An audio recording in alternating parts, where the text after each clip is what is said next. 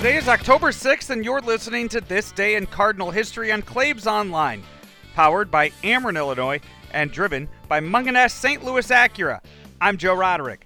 Serving the St. Louis area since 1986, St. Louis Acura, located at 13720 Manchester Road, is your premier realtor of new and used Acura vehicles and is the nation's only 28 time Acura Precision Team winner for Acura sales, service, and customer service performance.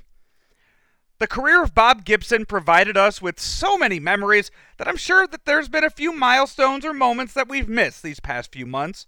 But it was on this day the best pitcher in Cardinals history did something that most hitters dream of doing in their lifetime. It's October 6, 1968. Bob Gibson becomes the first pitcher to hit two home runs in World Series history when he connects off of Detroit's Joe Sparma, leading off the fourth inning of Game Four, where the Cardinals defeated the Detroit Tigers in Detroit by a score of 10 to 1.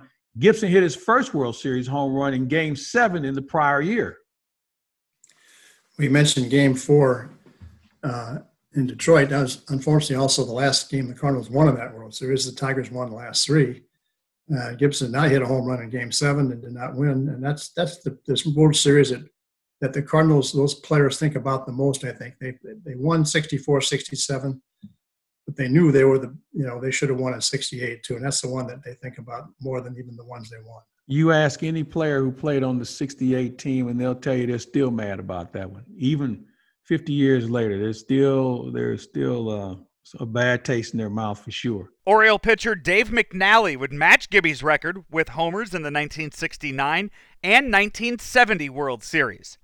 Gibson also has the unfortunate distinction of giving up a home run to a pitcher in a World Series game when Jose Santiago went yard in Game 1 for the Red Sox in the 1967 World Series.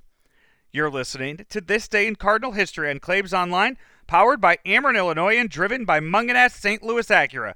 Follow us on Facebook, Twitter, or Instagram by searching for Claves Online, and be sure to subscribe to us wherever you get your podcasts for new content every single day. For Claves Online, I'm Joe Roderick. We'll talk to you tomorrow. From early mornings to late nights, your neighbors are busy creating a better tomorrow. And at Ameren, Illinois, we are accelerating progress. From upgrading natural gas mains in Quincy to expanding substation capacity in Mount Vernon, learn more at amerenillinois.com slash futuregrid. Ameren, Illinois, energy at work.